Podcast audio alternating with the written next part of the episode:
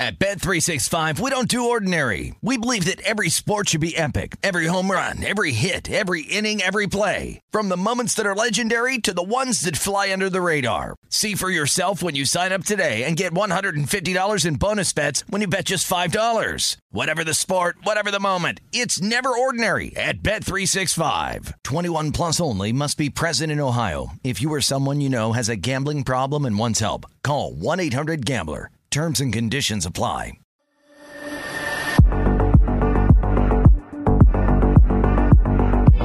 It's the Son of a Butch podcast. Comes at you every Wednesday. This week's guest, one of the voices of the PGA Tour, one of my favorite people in the game, Steve Sands. Um, I've had the pleasure to, to meet Steve and get to know him uh, both on the course and off the course. And I just think he does a fantastic job um, for Golf Channel and NBC. And um, he spends so much time um, with the players, learning about what they're doing. He's always, you know, messaging me and, and other coaches and about what he's, you know, going to talk about and getting all the information. And, and, and I think, you know, that's why he is so popular. Um, I mean, that is why everybody on tour loves the guy because he does his homework. He he wants to make sure the information he's getting right is right. And um, I can't tell you how happy I am that he decided to come on the pod. We've been trying to get it done for a while, and when when I started this a couple years ago, the idea was to sit down, write a list of people that I wanted to have on, and, and he was definitely at the top of that list. So I'm excited. Um, and sit back and enjoy the interview with Steve Sands. So my guest is one of the voices of the PGA Tour, Steve Sands. Sandy, we were talking before we came on um, in this crazy 2023 PGA Tour LIV Battle World. I haven't seen you since walking down the fairway at the uh, Open Championship, and I don't think people realize um, how. I mean, you guys in, in the TV world are as much a part of the fabric of the PGA Tour as as everyone else, and you know the fact that I've been spending most of my time because all my guys are on LIV. Um, I just haven't seen you, so it's good to see you, man. It's great to see you, Claude. I'm glad you're doing well. I mean, we've been friends 20, 25 years, and we usually dine or raise a glass, you know, multiple times a year. And to just see you in the fairway, what's that, seven, eight months ago? That's uh, crazy. Since I mean, we text and everything. I, it's funny you, you brought that up. You, you brought that up. I was at uh, the Bears Club uh, a couple of months ago when Camilo and Maria had their first charity event for Mia. Everybody understands, you know, yeah, yeah who passed away at such a, a, young age. It was such a tragic thing. They had a big Mia's Miracles uh, event, and they asked me to come down, Claude. Uh, Camilo called and said, "Hey, would you come down and MC it?" I said, "Of course, I'm happy to." Uh, drive down a couple of hours from ha- from where we live, uh, and who's the first person I run into is Dustin Johnson. and they're all, I mean, Rory's there, Rickie's there, Dustin's there. They're all of the, the, the one of the great things about this sport, as you know, Claude, is they support their own and they support whatever charities it is, whatever cause it is. And in this case, everybody knew what happened with Camilo uh, and his wife Maria, and it was just an awful thing. So anyway, I run into Dustin Johnson. It's the first guy I see. Now, like you, I haven't seen Dustin in months. You know, I love Dustin. So anyway, I walk up to him and say hello, give each other, you know, a hug, hello, blah, blah, how's it going, family, all that kind of garbage. And I look at him and say, I got to tell you, man, of all the things that have happened in the last year, you know what I miss most? He's like, what's that? I said, saying the phrase Johnson for birdie at 12. just it just he's missed, Claude. He's missed on the PGA you Tour. I don't know if everybody is missed, but he is missed on and off the golf course. You know, I I say this to a lot of the people that I have on the show, um, you know, that are in the golf space, you know, like you guys are and the players and stuff. Um, I mean, even when we saw each other at the Open Championship at St. Andrews, if you th- could look forward and I would have told you, hey, I've gone to the future and this is where we are in in mid-season start of the Florida swing. I mean, it's just the landscape of professional golf really has has changed. Um, but having said that, I don't think Jay Monahan and the boys at Ponte Vedra could have dreamed up a better start to this new season. I mean, you were a big part of the West Coast swing. Um, I mean, there has been some unbelievable golf being played, and and you being so much a part of of of the broadcasts. Um, how how crazy and how special is what Jon Rahm is currently doing? I mean, you've seen, you know, a lot of golf over your time. I mean, you saw all the Tiger stuff, you've seen all the great players, but this kid is just, I mean, he is playing some unbelievable golf, Sandy. Yeah, he's, he's off the charts uh, watching him, uh, watching him go about his business, uh, how he takes care of his craft, and then how he implements the game plan that he has set forth and executes it so well. It's just remarkable. I was talking to somebody the other day, Claude, about Jon, and everybody knew he had the promise. Everybody knows he has the game, but to put it all together is a totally different thing. And I think there's a couple of things in sports. You never want to rub the anointing oil all over somebody. I can't stand that. Now, he's an incredibly great player and he's established, and now he's hot. There's a huge difference in sports, Claude, from being great and being hot. He's hot, but he's also great. You win three times in a span of a month and change on the PGA Tour, um, playing different venues, different fields uh, going up and trying to do it from the from the jump when you're the favorite or when you're trying to recapture being number one. I think what Jon has done, I'm not going to compare him to Tiger and all those kinds of things, but when you look at someone who wins two consecutive starts on tour, that's pretty strong. And then he backs it up with another win. That's that's an otherworldly type of situation, Claude. I, I think he is. I've I've changed my mind back and forth on who's the best player in the world when they are playing their best. When Dustin Johnson was playing his best, I didn't think anybody could beat him. When Jon Rahm is playing his best, when Rory McIlroy is playing his best, I don't think they can be beaten. Justin Thomas can be in that category as well, uh, and maybe a couple of other guys. But Jon Rahm's the best player in the world right now, and, and I don't think it's even a debate. And that's saying something because Scheffler's already won, and McIlroy's been playing some great golf. But I think Rahm right now is the best player in the world. What do you think, Sandy? You watch him, you get to be around him and interview him. What do you think is the intangible that he has apart from the golf? I mean, he's I I when I watch him play golf, and I'm sure you feel the same way. I don't know how he doesn't win every week because it just doesn't look like he can hit it offline. The way that his golf swing is, how accurate. I don't think he gets nearly the credit for having the the full package, right? We all know he can hit the golf ball miles. He's a big kid, um, but he is the total total package from a golfer. But what do you see as you know that thing that all of the great ones have, not only in golf but that extra thing that every great champion, regardless of what the sport is, what do you think that is that he has? I think it's his energy, Claude. He has the game. Obviously, we know that. We know he can drive the golf ball. We know he can make big putts. We know he can chip and pitch. We know his irons are great. We know his bunker play is great.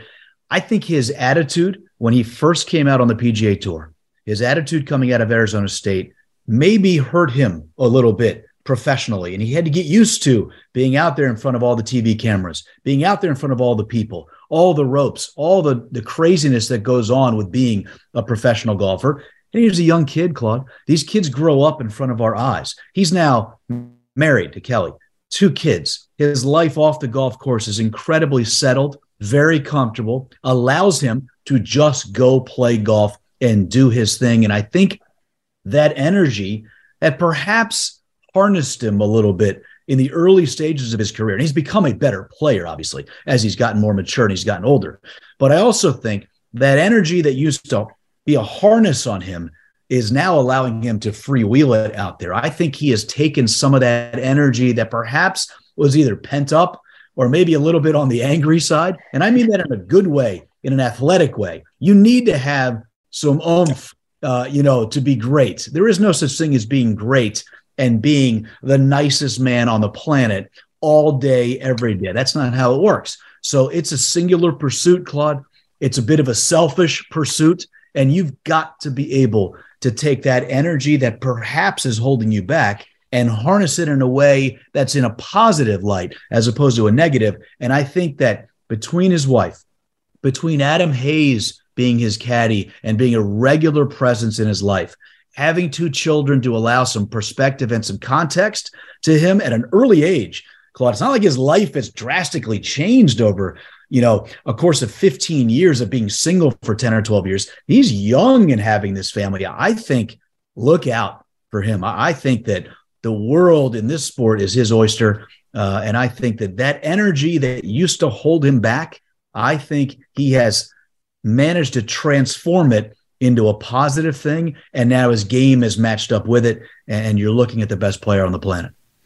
You said you, you know, obviously it's easy to try and when anybody gets on a run, wins a bunch of tournaments, everybody compares him to Tiger. Um, and and I, I don't think we're there yet. But one of the things I think he has is if he's on the leaderboard, you don't expect him to back up.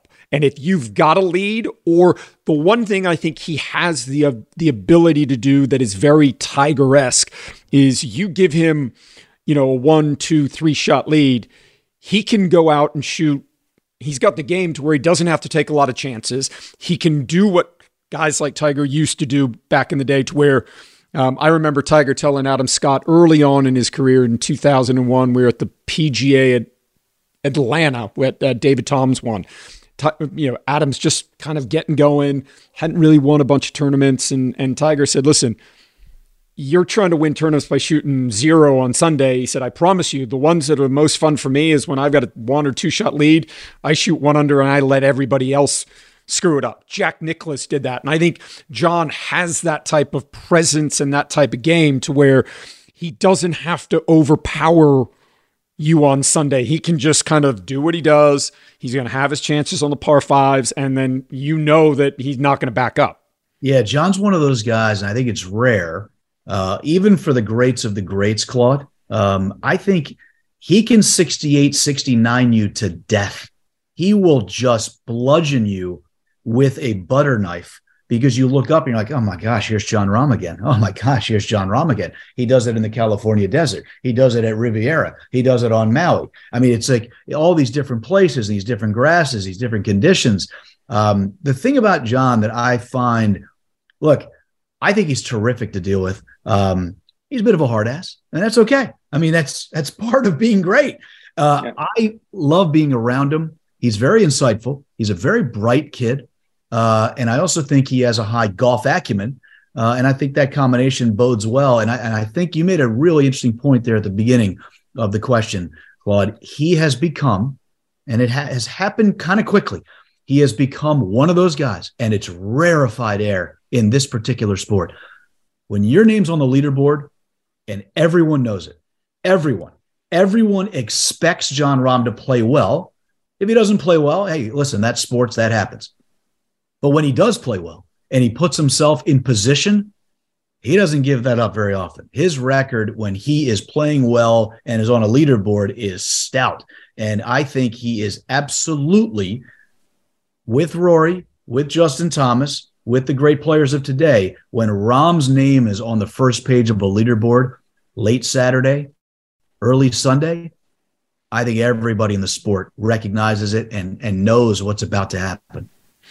So, how does his game, do you think, for this year? I mean, obviously, Augusta. I mean, I mean, he can he can hit the golf ball as high as anybody. He can hit the golf ball as far as anybody. He's a great putter. Um, but the rest of the majors, the venues, how do you think those are going to set up for him? And what do you think? I mean, they haven't had a, a, a U.S. Open at LACC, Los Angeles Country Club. We go back to Oak Hill. Um, where are we going for the Open this year? We're going to Royal Liverpool. So those golf courses, I mean, we've got some data points for the Open and the PGA that we don't have for the US Open, but he's won a US Open, so he, he, he knows what that test is going to be, that kind of cauldron. But the other two, how do you think his game sets up for those? Well, I also think it's interesting that he won at Riviera. So he knows what it's like to win in the City of Angels, and he's just going to go down the street to LACC. Let, us start with Augusta first. Seve Ballesteros, Jose Maria Olazabal, Sergio Garcia.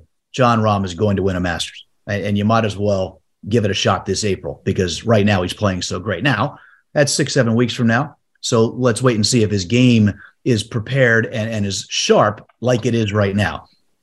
He hits that high fade off the tee. That is a magical, magical recipe uh, for Augusta National. I know that a lot of shots are right to left there. I think Jack Nicklaus was a high fader of the golf ball. He did okay. I believe he won six. I think Tiger knows how to, you know, kind of butter cut it out there when he needs to. He won five of them. I think Jon will be okay in that regard. He's played it a few times. He's comfortable there. Uh, if this continues over the course of the next six, seven weeks, So I think Augusta suits up, uh, s- sits very well for him and should suit nicely to his game. Oak Hill, um, big boy golf course. Big boy golf course. The, the Harmon family knows that golf course very, very well. Uh, there is absolutely no reason that you could win a U.S. Open at Torrey Pines and not win a, a, a PGA at Oak Hill. There's no reason. I'm not saying there's similar golf courses. No offense to Rochester, but we're not looking over the cliffs uh, to the Pacific Ocean. It's not as pretty, but it's a big boy golf course that's going to be really tough. And the PGA tends to just loosen the screws a little bit compared to the the USGA, I think his game should serve very well uh, at Oak Hill. LACC's up for grabs. I think a lot of guys are going to go there and practice over the course of the next four months uh, before going there. Uh, the guys aren't familiar with it uh, as they would be for the other golf courses that they're playing on the major championship rotation this year. But LACC for a guy like Jon, I don't think there's any golf course that Jon uh, can't win on. Certainly, he's more favorable on certain types of, of grasses and conditions. But LACC will not be an issue. If it's his week, it's his week. And like you said, he already knows what the cauldron is like to win a U.S. Open. Liverpool, I say this to you, we, we talk about this every year. Uh, the Open Championship, it's predicated on the weather, uh, your tee time, um, the conditions that week. Uh, and again, how's your game traveling uh, in July? Uh, busy time of the year. The, the you know the FedEx Cup coming up in August. You've already played three major championships and the players. He's already won three times in January and February. Who knows what's going to happen over the course of the next four months? But Liverpool famously is where Tiger won without ever hitting a driver, and McIlroy won an Open when kind of like Mickelson, nobody thought McIlroy would win an Open before he won the other three major championships. So to me, if you're the best player in the world and you're Jon Rahm, and you know your game travels all over the place, there's absolutely no reason that he doesn't contend at any of the four major championships this year the way he's put, the way he's performing. Have you been surprised? I mean, you mentioned that that you enjoy talking to him, that he's a thinker, that you know there's a lot more to him than you know just you know a guy that that that plays golf. Have you been surprised that he more than anybody on the PGA Tour side of this t- PGA Tour LIV debate, he's almost been a little bit of a voice of reason to where he's, I wouldn't say he's riding the fence because he has said, listen, you know, he's made critical comments of LIV. Um, he's made, I wouldn't say he's made positive comments, but he hasn't made a ton of negative. And, and, and, and I think he's one of the few guys right now that is, you know, somewhat a, a voice, in my opinion, of reason where right now it is, I mean, these two things are as far apart as you can get right now. I think with Jon, and, and I have not spoken to him this in depth with him off camera, but I have spoken to him a little bit uh, and gotten where his mind is on this. Uh, I think a lot of it goes back to the Ryder Cup. Now, remember, he's Spanish. Now, he lives in America. He's raising his family in America. He married an American. He went to college in America. He's not going anywhere. He's going to live in Scottsdale the rest of his life. He's going to travel the world and go home to Spain and see his family. But he is, you know, an American for all you know intents and purposes as far as that goes. But he's from Spain, and the Ryder Cup is a very big deal. If you go back in time, Claude, this isn't a history lesson for your audience, but if you go back in time, there are three people who saved the Ryder Cup. Jack Nicklaus, when he made the suggestion to bring in other than just Great Britain and Ireland and bring in continental Europe. Ken Schofield, who was in charge of the European Tour, which is now the DP World Tour, uh, listening to Jack and then implementing that and Seve Ballesteros. Seve Ballesteros is the Ryder Cup god of all gods uh, in Europe. So he played, he captained with a lot of passion. And then Jose Maria Olazabal played and captained with a lot of passion. Sergio Garcia played with a ton of passion. He should be a Ryder Cup captain. We'll have to wait and see how that all plays out uh, with the PGA Tour, with the DP World Tour, and with with LIV. But Sergio Garcia is an all-time great player and an all-time great Ryder Cup participant, and and and everybody knows that he should be a captain. It just depends on what the politics will allow. So, in Jon Rahm's realm, think about it. It's not even 30 years of age, Claude, right? So yeah, he's got, you know, eight, nine, ten Ryder Cups to go uh, in his career. And if the DP World Tour doesn't allow non PGA Tour, non DP World Tour players to play in it. You're talking about McIlroy and Rahm carrying the you know, the European flag, and that's it. You know, there's not a lot after that. So I think that this is basically Ryder Cup based. And also, Jon enjoys this is why I love him. He enjoys playing against the best. He wants to play against the best. He wants to test himself against the best. He wants to succeed against the best.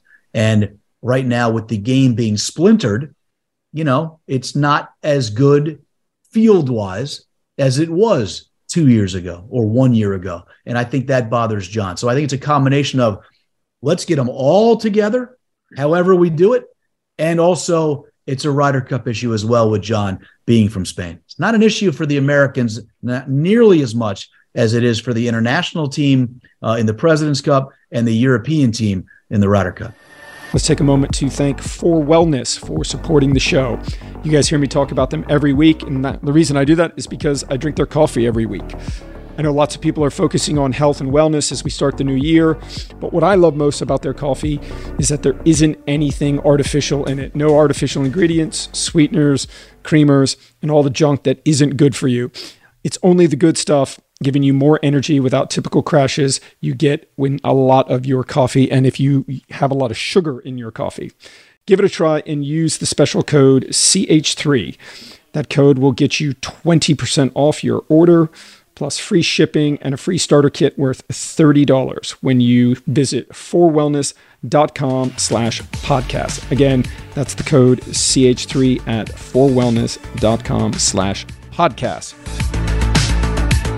One of the other winners, um, Max Homa, this kid, um, man, I, I, you talk about he's on a heater, and he's another one that his game has really, really I think, changed. Um, I think the work he's done with his swing instructor, Max Homa, I, I mean, uh, Mark Blackburn, I think they're doing some really, really cool work. And um, he is such a fan favorite. You get to spend a lot of time around him. I mean, he is one of um, the good guys on the PGA Tour for sure. Love Max. Uh, that you can't name five guys in golf who play currently who you'd rather go to dinner with, rather have a beer with, rather watch a ball game with talk politics with, talk gambling with, talk anything with. You know, he's just a he's a really good dude, uh, a bright guy, a thoughtful guy. Man, is he playing some golf, Claude? Wow. Uh, I mean, not only is he a terrific guy to be around, uh, but he's also matured to the point on the golf course where he understands his place in the game. It's not just a social media presence. Uh, it's not just a Twitter guy. He's actually a really thoughtful, um, nice young man yeah, you know, it, it, sounds ridiculous to say that, but you and I are of the age where we're allowed to say, "Hey, look, he's a nice kid. He's a nice young man, and my God, can he play?" And going back to what we talked about with Rahm, great player who's also hot. Yes, I agree with you. He's on a heater. I think Max is on his way to greatness. Um, I think he is one of these guys who he's gotten in his own way a little bit as well above the shoulders, and now he's really starting to find himself uh, not only succeeding on the PGA Tour, uh, but also knowing how uh, to go about his business day in, day out, week in, week out, uh, going against the best players in the world. Wouldn't surprise me at all if Max not only won another event in 2023, uh, but also put himself in contention uh, and gives himself a chance to win a major championship in 2023. Not only is he a great guy, I think he's a great player uh, who happens to be on a heater. He doesn't have the resume Jon Rahm has just yet. He doesn't have the longevity that Jon Rahm has just yet. But I think Max Homa is a guy who can win anywhere, Claude. And I think he's going to prove that uh, in the next few years. Knowing him the way you know him, do you think going into the four majors this year, um, I think sometimes Max can put a lot of pressure on himself um, the pressure comes from within. And I remember going through that with with Brooks Koepka and you know in 2019 when Tiger won. You know Brooks is. I mean, you talk about a heater. I mean, he'd won four out of the last eight majors he played in, and all of a sudden he showed up in 19. There's a big difference between thinking you can win a major, wanting to win a major, but then when you're the guy that you guys on Golf Channel are beating the drum saying, hey, it's his time. He's got the game. He's got to step up. How do you think players manage those expectations from wanting to win majors and thinking personally that they can win them, but then externally, when that pressure comes, it's it's even more.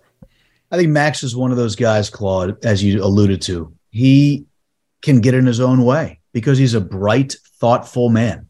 And I think that there's a lot to be said for having some clarity in professional sports, especially in this sport. I will never forget, you could not have been uh, nicer, more kind to come on the set with us the morning of when Dustin was trying to win uh, the Masters uh, at Live From when we were when we were together at Augusta. You were very kind to do that, and I remember us talking about being ready.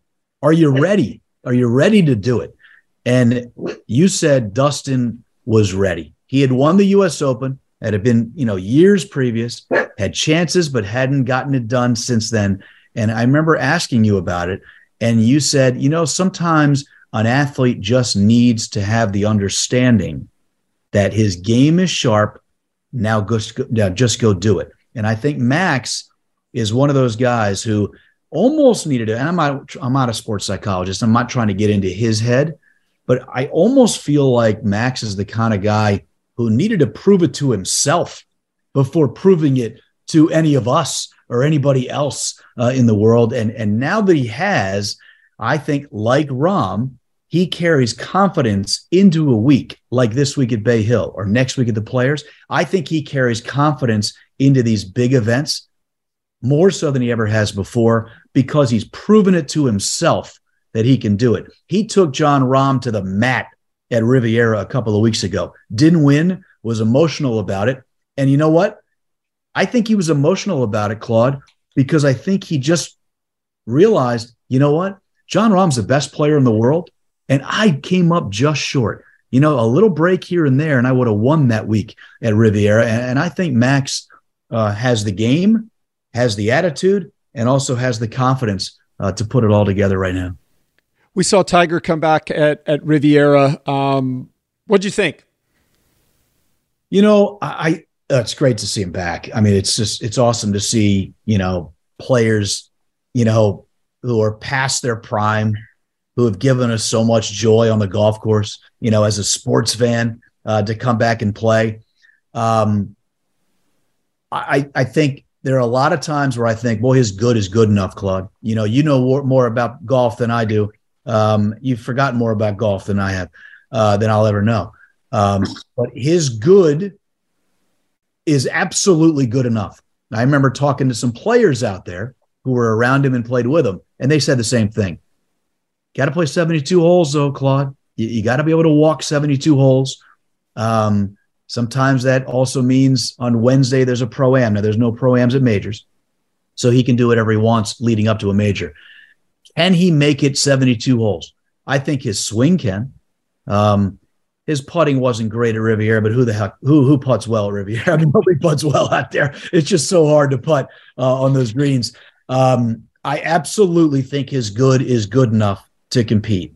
The question is, will his body, especially the lower half, especially the leg, uh, will his body? I know his back isn't 100, percent let alone his leg.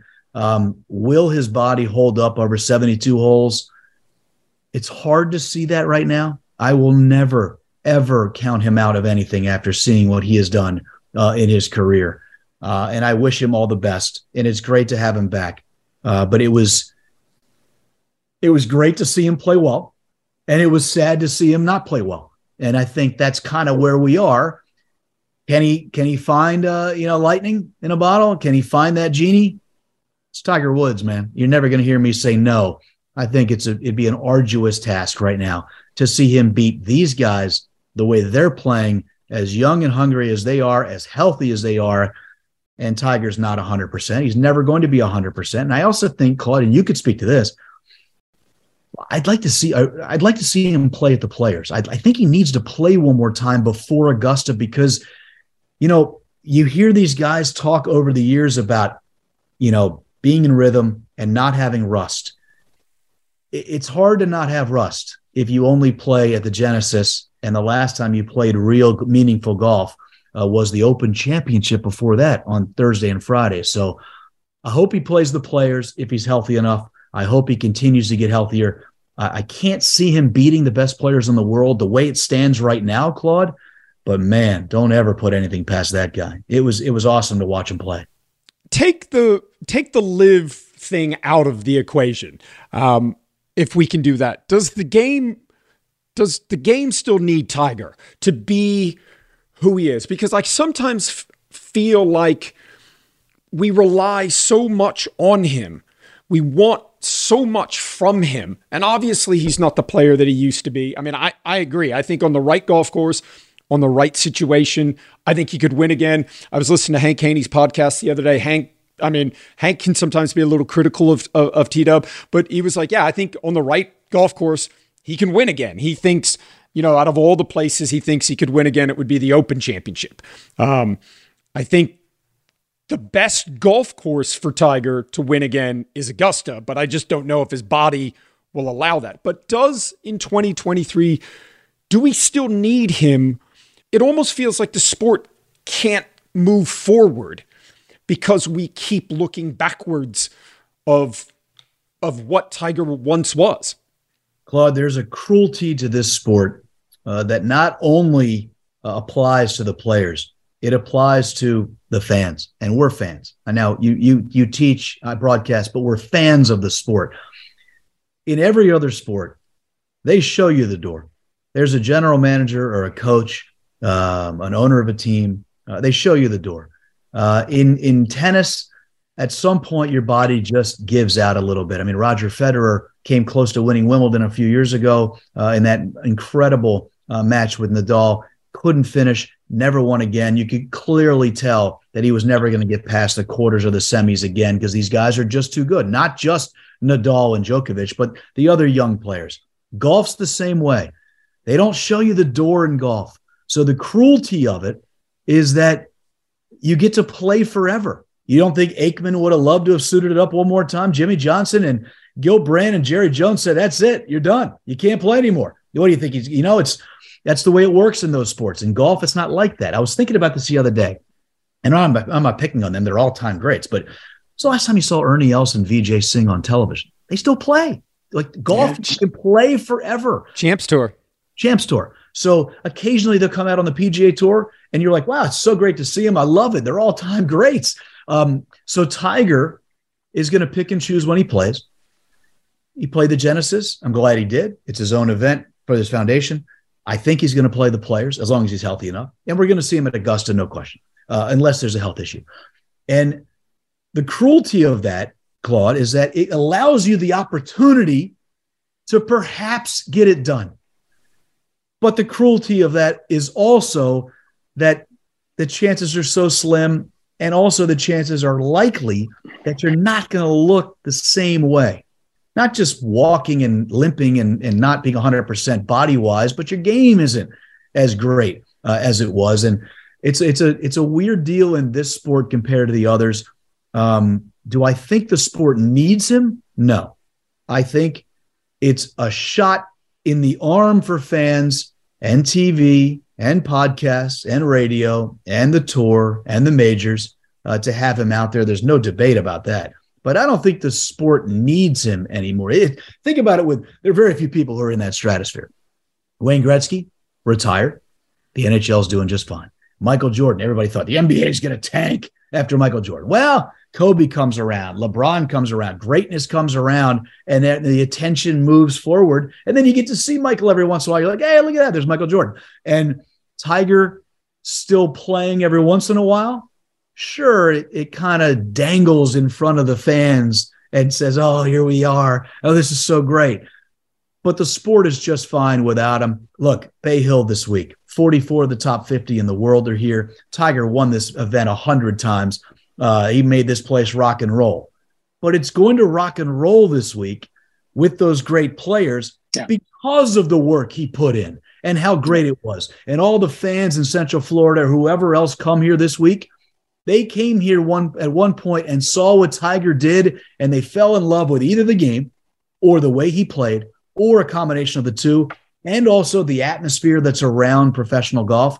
So, does the sport need him? No. Does the sport want him? Absolutely. No one's going to turn him down. But uh, you know, I think the sport has moved past the fact that it's either Tiger's in the field or he's not. I don't think uh, the sport is the same way that it was, say, you know, eight, nine, ten years ago when that truly was something. You and I have been to a million of these events. When Tiger was in the field, there was a different feel. And that's the way it is now, Claude, but it's just not as often as it was. So I think it's okay for the sport.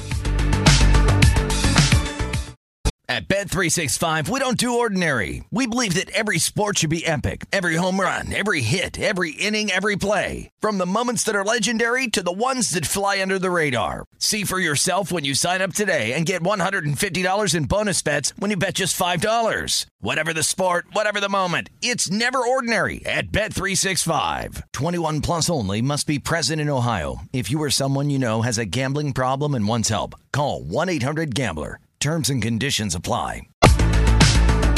Do you think the fans need to come to terms with, you know, the 2019 Masters was the 86 Masters for Jack Nicklaus? That was it was the comeback, it was the you know what everybody never thought they'd see. I mean, we were there. I mean, I never thought I'd see Tiger win again. I never thought I'd see him. Sure as hell, never thought I'd see him win a major again.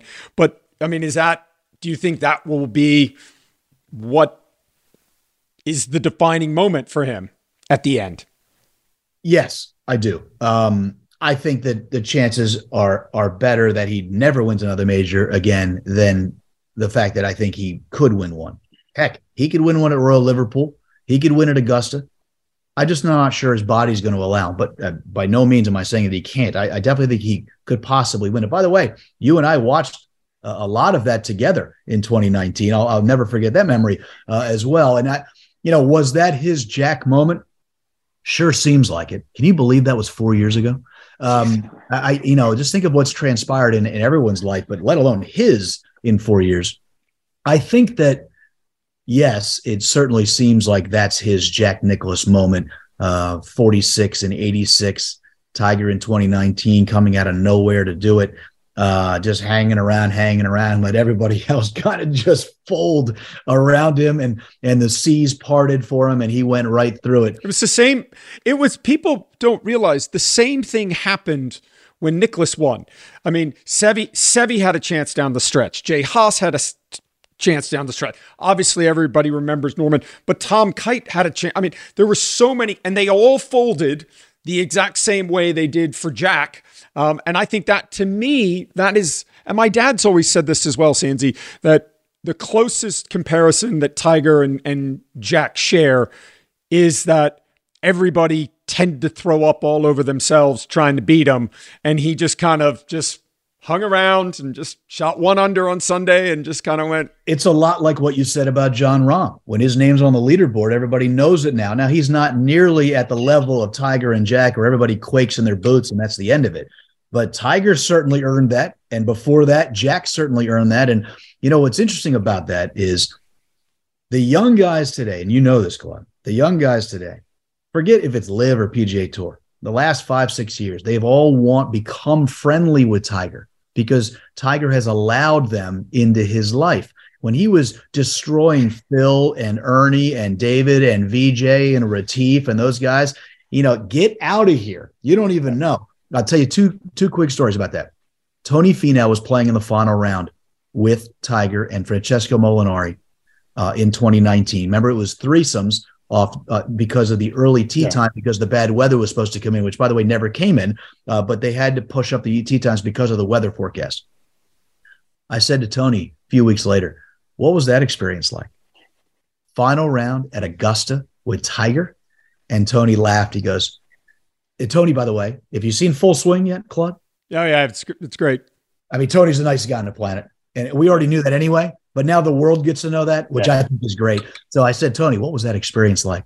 And he said, after we hit our tee shots on one, I'm walking down the hill before going back up. And I looked at Type's final round of Augusta on Sunday, going down the hill before going back up the hill at number one to the, hit their second shots in the fairway. And I said, right. And Tony looked at me with a huge smile on his face and he goes, I looked at Tiger and I said, How the kids? And Tiger looked at me and said, Good. And then walked fast all the way and said, and Tony realized it was on. Let me go back to Seve uh, in 86. Padraig Harrington once told me he's one of the most thoughtful uh, players in the last couple of decades. He's going to be in the World Golf Hall of Fame, three time major champion, uh, and, an, and an absolutely fabulous guy. Padraig Harrington once told me the Masters is the hardest major championship to win. And I said, Really? I said, It's played at the same place. You get used to the golf course. Short field, no rough. Smallest field, and basically 25 people can win it unless there's a real strange anomaly. But only 25 of those 90 or so guys have the chops to get it done. And he said, because it's played, now this is Padraig, because it's played at the same venue, you remember the ghosts oh, just yeah. as much as you remember the greatness. I said, Really? What do you mean? He goes, When I was growing up, Seve was my guy. So the whole world is watching the 86 Masters. Seve had already won it twice. He'd already been a five time major champion, a World Golf Hall of Fame inductee without ever having hit another golf shot in his life. He was going to moonwalk into the Hall of Fame. And here he is at the top of the hill at 15, hitting his second shot. Jack Nicklaus is way behind him. Seve's going to win another Masters. It's got he had that he had that the double Nike logo on the visor. It was Nike on, on, on the bottom, Nike on the top. That's exactly right. And he smother hooked his second shot at 15, went into the drink, and that was the end of Seve. And I was like, I go, Padraig, that's what you remember about the 86 Masters? He goes, Seve was my guy. So every time I stand in a practice round, in, in any time of year, or Thursday through Sunday at Augusta on the top of the hill at 15, that's all I think about. That's why the Masters is so hard to win. There are ghosts at Augusta. There is less oxygen at Augusta than anywhere else on the planet. And that's why Tiger, if his body holds up, will always have a chance to win there. Remember, Freddie was a leader there in his mid 50s. Bernard Langer in his mid 50s was a leader. Heck, Ben Crenshaw was like 100 and he was one of the early leaders on the first day. And I love Ben. I'm just kidding. But you can win there if you know the place. And nobody in today's game knows it better than Tiger. Not where to hit it, where not to hit where it. not to hit it. And that's the key to what Tiger could be doing uh, in April at the Masters if he makes a run at six. Can you imagine the sports world? Oh, unbelievable! If he makes a run at it, that would be outrageous. Rory McIlroy, Sandy. Um, I know you probably feel the same.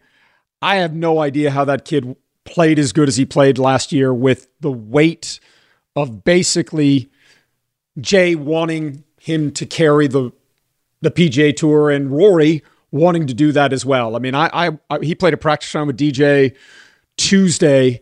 Uh, we played like I think maybe five, six, seven holes, and you could see that he was visibly uh, he was carrying the weight of the world on his shoulders, and and he is now the de facto. He is the PGA Tour right now. I mean, we have. I mean, I I don't know anybody that's seen. I mean, is I, I don't. When's the last time anybody saw Jay Monahan? I mean, Rory is the PGA Tour right now. They want him to be the PGA Tour, and he seemingly wants that role too. Can he keep doing it? And will it affect his play the more that he is the face of the PGA Tour? It's a great question. I, I think some of that has calmed down a little bit. I think when they were in the throes of it uh, last year in 2022, you know, Rory took the mantle. By the way, volunteered for it. He was asked, but he also volunteered for it. You know, Rory isn't afraid to give his opinion. Uh, Rory is a very bright young man, um, is very centered uh, and understands and is very thoughtful. Uh, when he gives an opinion, there's thought behind it. He's not just throwing something on the wall to see if it sticks. Uh, I- I'm continually amazed at how great he is on and off the golf course. I've said this for years, on and off the air. There's not a better combination uh, on and off the golf course than Rory McIlroy right now in the world of golf. Uh, he is he has taken this one to heart. Um, you know, you can like it or dislike it. You can agree with him or disagree with him. Uh, but this is something that he is very passionate about. Um, and he has kind of taken it on his own. And his golf hasn't suffered. It's amazing, Claude. I mean, you know, you're around these guys, you know, as much, if not more than I am. You know, if they don't have that clarity we talked about earlier, it's hard to succeed. And, you know, I, I think that Rory, Rory needs to win the Masters. You know, he's he's one he's a Masters away from becoming the sixth man in the history of the sport to win the career Grand Slam. I have no idea. I can't stand when someone says, "Oh, now that he's won one, he's going to win five. I can't stand that. I have no idea if he wins the Masters in April, if he's ever going to win again, or he's going to go win a hundred of them. I don't know, but Rory is one of those guys who he can compartmentalize. Um, he has a young family at home. He has his parents always around. Uh, Rose and Jerry are so great uh, to be around. Uh, his wife Erica, their daughter Poppy. Uh, they're probably going to grow that family, I would assume. Um, and he's played great all the while going to board meetings and Zoom calls and LIV this and PGA Tour that. And and it's it's been amazing. Uh, it's been fun to watch.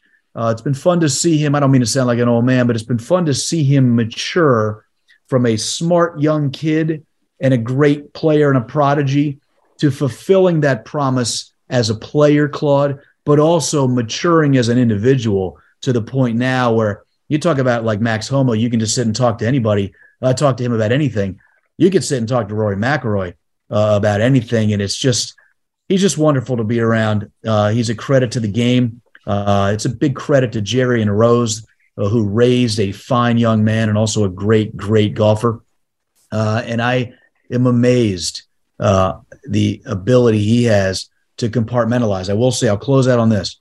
During COVID, he was the first guy I heard say, I can't play in front of no fans. The silence is really yeah. weird to me. It's very strange. It's bizarre. I can't get used to it. I don't feel, not only do I not hear and feel the energy, but I feel like my energy is lowered because there's nobody around.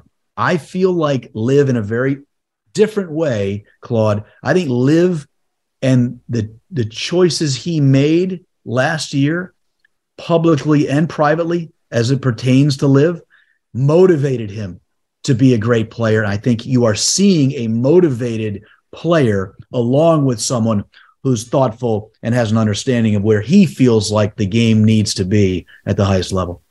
I think the only thing that that I think is negative is if he gets the lead at any major, but specifically if he's taking any sort of lead, one shot, two shot, however, the pressure for him to win this for the PGA Tour becomes something that nobody has ever in our sport had to deal with, and nor should they have to deal with. I mean, that is just. Do I you think, think that's he, what we saw Sanders, or do you think he got beat by Cam Smith?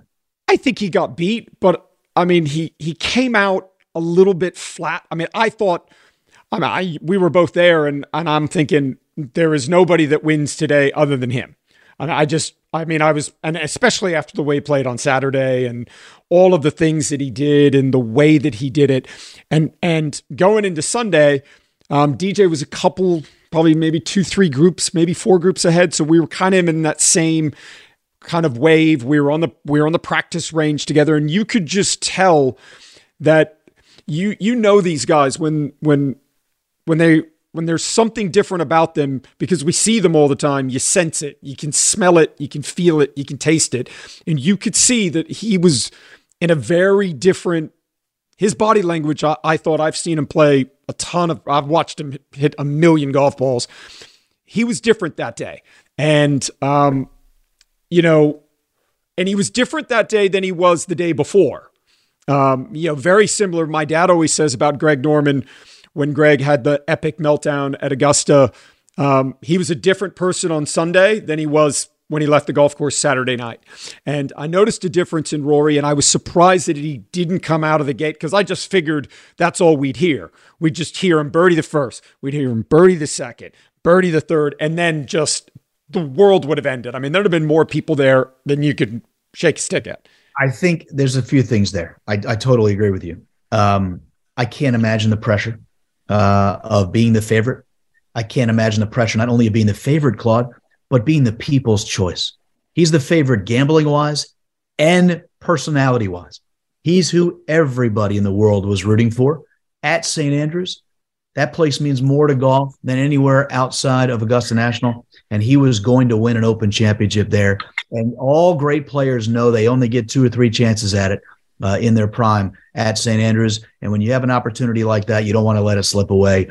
Um, the pressure is immense. He hasn't won a major since the PGA in 2014 at Valhalla. It's a long time. Uh, and we're not talking about someone who's 48, we're talking about someone who's like 34, 35.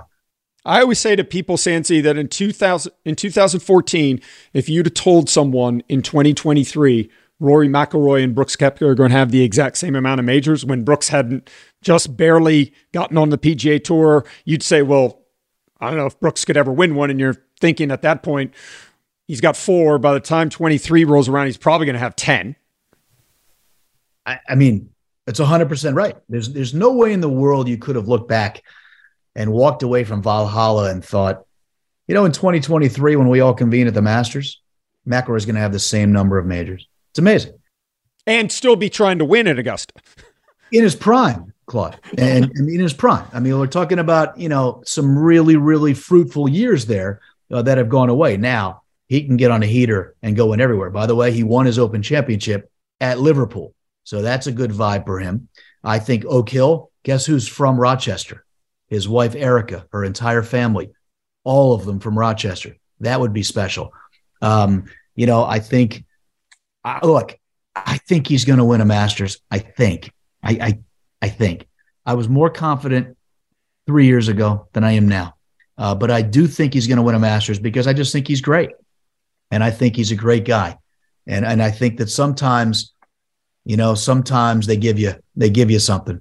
You know, Ernie Els had a lot of heartbreak had a lot of heartache. And then all of a sudden in 2012 at Royal Lytham in St. Anne's, Adam Scott, who's a fabulous guy and a fabulous player, couldn't make a par in the last four holes. And Ernie made a big, big putt and ended up winning another Open Championship to give him four majors, two and two U.S. Opens and Open Championships. I think sometimes, you know, those things happen. Jack in 86 was magical.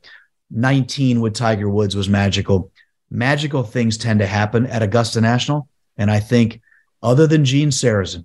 And it's hard to, you know, mess with the Squire. I love the Squire. Everybody loves the Squire. But let's not pretend that major championships meant as much back then as they do now. And I mean, they, they, they were meaningful, they were big, but the Masters wasn't the Masters then. He's the only player in the history of the sport to complete the Grand Slam at Augusta. So Rory is facing some serious, serious headwinds, Claude. But I think it's going to happen and it might it might happen uh, in about six seven weeks. At Bet365, we don't do ordinary. We believe that every sport should be epic. Every home run, every hit, every inning, every play. From the moments that are legendary to the ones that fly under the radar. See for yourself when you sign up today and get $150 in bonus bets when you bet just $5. Whatever the sport, whatever the moment, it's never ordinary at Bet365. 21 plus only must be present in Ohio. If you or someone you know has a gambling problem and wants help, call 1-800-GAMBLER. Terms and conditions apply. Lastly, changing gears totally to your world. Um, we've seen some of your colleagues at NBC, the great Roger Maltbie, Gary Koch, um, make their exits. Nick Faldo no longer in the in, in the first chair up at uh, CBS, and the new breed. Uh, you know, one of our dear dear friends, Trevor Immelman, getting that role. Um, I think Colt Knost is doing a hell of a job as as coming onto the scene. I think John Wood's doing an amazing job. I mean, Amanda and Kira Dixon. I mean, they do great work. But there is this youth movement and um, some of the old guard moving out. And uh, what's your take on that? How do you how you? I mean, firstly, Trevor, how do you think he's done? I think he's done unbelievable. I, have worked with Trevor for a long time. Um, I, I I was there when he made the transition uh, from playing to broadcasting. Um, and that's not an easy transition to make. You still want to play, you still have the inkling to play. And he went over to play some some European tour events. He's played some tour events. He's played some in the U.S. Now he's a full time broadcaster and he's fabulous. He's he's great. He looks great. He sounds great. He knows the game. He won the Masters. Uh, he knows today's players. Uh, I think he's a wonderful addition. Um, I grew to I grew to love Nick Faldo uh, on and off the air. He was an all-time tough guy when he played, Claude, but he softened up quite a bit once he left playing uh, competitively. Uh, but it was time uh, to make that switch, and I think CBS did the right thing in giving Trevor his shot, and I think he's taken full advantage of it. I've been in the booth with Trevor uh, for years, and he, he's going to be great.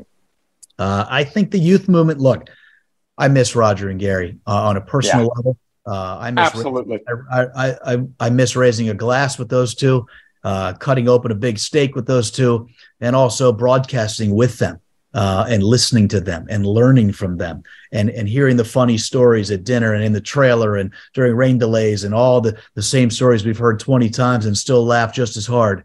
Uh, but uh, you know, look, I'm 54, Claude. You know, time moves forward. You know, my time's going to run out. You know, everybody's time runs out. And like golf itself in TV, our jobs are so great. We're so lucky to have them you normally don't leave on your own terms. That's just not the way it works. Uh, and, and that's okay as long as it's not taken too early. You know, uh, you know, Roger and Gary are 70, 71, I believe, maybe 70 and 69. It was an amazing run. Uh, they are sorely missed. Uh, they will be missed. They will never be replaced. Curt Byrum and Brad Faxon uh, and John Wood and Smiley Kaufman uh, are now the mainstays as far as those go, and and that's the way life works. I think broadcasting, um, look, everything is a young man's, a young woman's game. You know, everything is is better when you're younger. Uh, I get that. Um, you know, people like me and you are just trying to hang in there. you know, just hang on as long as you can uh, and let the ride continue. But I I think that the people who set the standard before you, I think it's incumbent upon all of us. Look, when I got hired by NBC, in the early 2010s. I remember thinking the responsibility of being on network television and being the person who interviews the players first, always first. There's a there's a heavy responsibility to that. I think there's a responsibility when I'm in the tower or I'm in the booth calling golf that the audience is enlightened, entertained, but also informed. You know, and there's a lot to that. And the people who were before me, I learned a lot from and hopefully implement that, uh, whether I'm doing play by play or interviews, uh, whatever it is. And I think these guys learned under Roger. John Wood is as good as he is now on TV because he got to work with Roger. Did he pick his brain all day, every day? No, you got to be your own person. But learning from literally who I think is the greatest walker of all time in televised golf, I think that you can only learn and pick up things like John Wood has. I think that you know, Gary Koch set the standard as far as being a hole announcer. I think Nick Faldo was an all-time great, like Johnny Miller, for years uh, in the big chair. And I think Trevor has learned how to criticize, but also be enthusiastic. I think that there's a there's a fine mix there uh, between the two. But yeah, everything's going younger, everything's going less expensive. Um, you know, sign of the times, Claude. It is what it is. But I, I think that for the most part, you know, whether I was broadcasting or watching the West Coast, I, I, thoroughly enjoyed CBS's telecast. I think Golf Channel does a fabulous job, and I think NBC this past weekend, for the first time, we we had a little bit uh, a time at on Maui, but as far as you know, in the continental United States, at a regular, if you will, quote unquote, regular uh, event with a full field and also a regular uh, start times and end times, I think NBC picked up right where it left off uh, and and is and is one of the standards uh, in all of sports television. And we're going to have that group for the next five weeks from Bay Hill all the way to the Valero Texas Open, and I think it's going to be a lot of fun. But there's a lot of changes going on, Claude. You know that. Um, we're just trying to hang in there, buddy. You know, let's just keep let's just keep rolling, and hopefully nobody notices. And about ten or fifteen years from now, they go, you know what? That guy's still around. Get him out of here and I will be glad to walk through that door if it's like 68, 69, 70. Uh, but hopefully it continues for a long time because it's a blast. And I can't imagine a better way to make a living. And, and the people we work with and work for, Claude, I mean, we're awfully lucky to do what we do. Uh, and you're a big part of that, whether you know it or not, whether it's a text message for information about one of your players, whether it's doing a podcast with you, whether we're doing outings together corporate wise, or whether you grace us with your presence on the set or in a phone call uh, because you're not on site. It's it's all a circus, man. We're all clowns in the circus, Claude, and uh, hopefully hopefully that big tent keeps rolling. All right. Well, we'll look forward to seeing you at Augusta. We'll definitely uh, raise a glass and uh, it'll be paid for by Katie. It'll be great. Two of the great words in the English language: free booze. I mean, yeah. hopefully, uh, 2023 is a little calmer than 22, and we can let the golf take care of the golf. Isn't that what it's supposed to be, Claude? It I mean, is. thought. I understand what every, everybody has their own thing. Everybody has their own lane, their own path. Uh, some of them are rocky, some of them are paved. Uh, but golf at the highest level is really strong right now. These guys are so great. The women on the LPGA Tour, Grant Boone, by the way, his father passed away on the Friday of the event at Lake Nona, and I got asked to come into the booth and do uh, the LPGA event on Saturday and Sunday. I mean, they're playing some seriously high level golf on the LPGA Tour, some seriously high level golf on the men's side, whether it's LIV or whether it's the PGA Tour, and hopefully it's a it's a little bit of a smoother ride uh, in 2023. But I, I think we're headed in that direction. But I don't know. Who knows? All right. Well, we'll look forward to seeing you on TV for the next five weeks, Sandsy. Be well. All right, Clyde. Good to talk to you, bud. Stay, uh, stay safe. I'll see you in Augusta. That was Steve Sands, and I love that guy. And uh, it's crazy. I, I, used to see him on a regular basis, and with all this craziness, um, that's the first time we've actually had a real kind of sit down and talk. So um, I think he's one of the great voices in the game, and you're going to get a big dose of him over the coming weeks as NBC takes over the coverage of the PGA Tour. So that is going to be a positive for me. Um, I've been doing some more solo episodes of the podcast. I seem to be doing well, but um, if you've got ideas of of what topics uh, you'd like me to discuss, hit me up. You know, send me a DM on Instagram, um, and I'll try and get to as many solo topics as, I can get to. Um, it's always great to have guests on, but um, if you want to hear me talk about anything um, golf related, uh, let me know because um, I'm happy to do it. I like doing the solo ones. Um, it's kind of like, you know, giving lessons. it's definitely part of my job, and I really like doing them. So, hit me up. Let me know which topics you'd like to um, discuss. And I can't thank everybody enough. I keep saying this, but um, the fact that everybody's listening when I'm at tournaments, people come up and say they're big fans of the podcast, and, and that is just that is so cool for me to to to hear that, and um, I love doing it. Um, thanks everyone for listening. Rate, review, subscribe wherever you get your podcasts. Son of a Butch comes to you every Wednesday. We will be back next week. At Bet365, we don't do ordinary. We believe that every sport should be epic. Every home run, every hit, every inning, every play. From the moments that are legendary to the ones that fly under the radar. See for yourself when you sign up today and get $150 in bonus bets when you bet just $5. Whatever the sport, whatever the moment, it's never ordinary at Bet365. 21 plus only must be present in Ohio. If you or someone you know has a gambling problem and wants help, call 1-800-GAMBLER. Terms and conditions apply.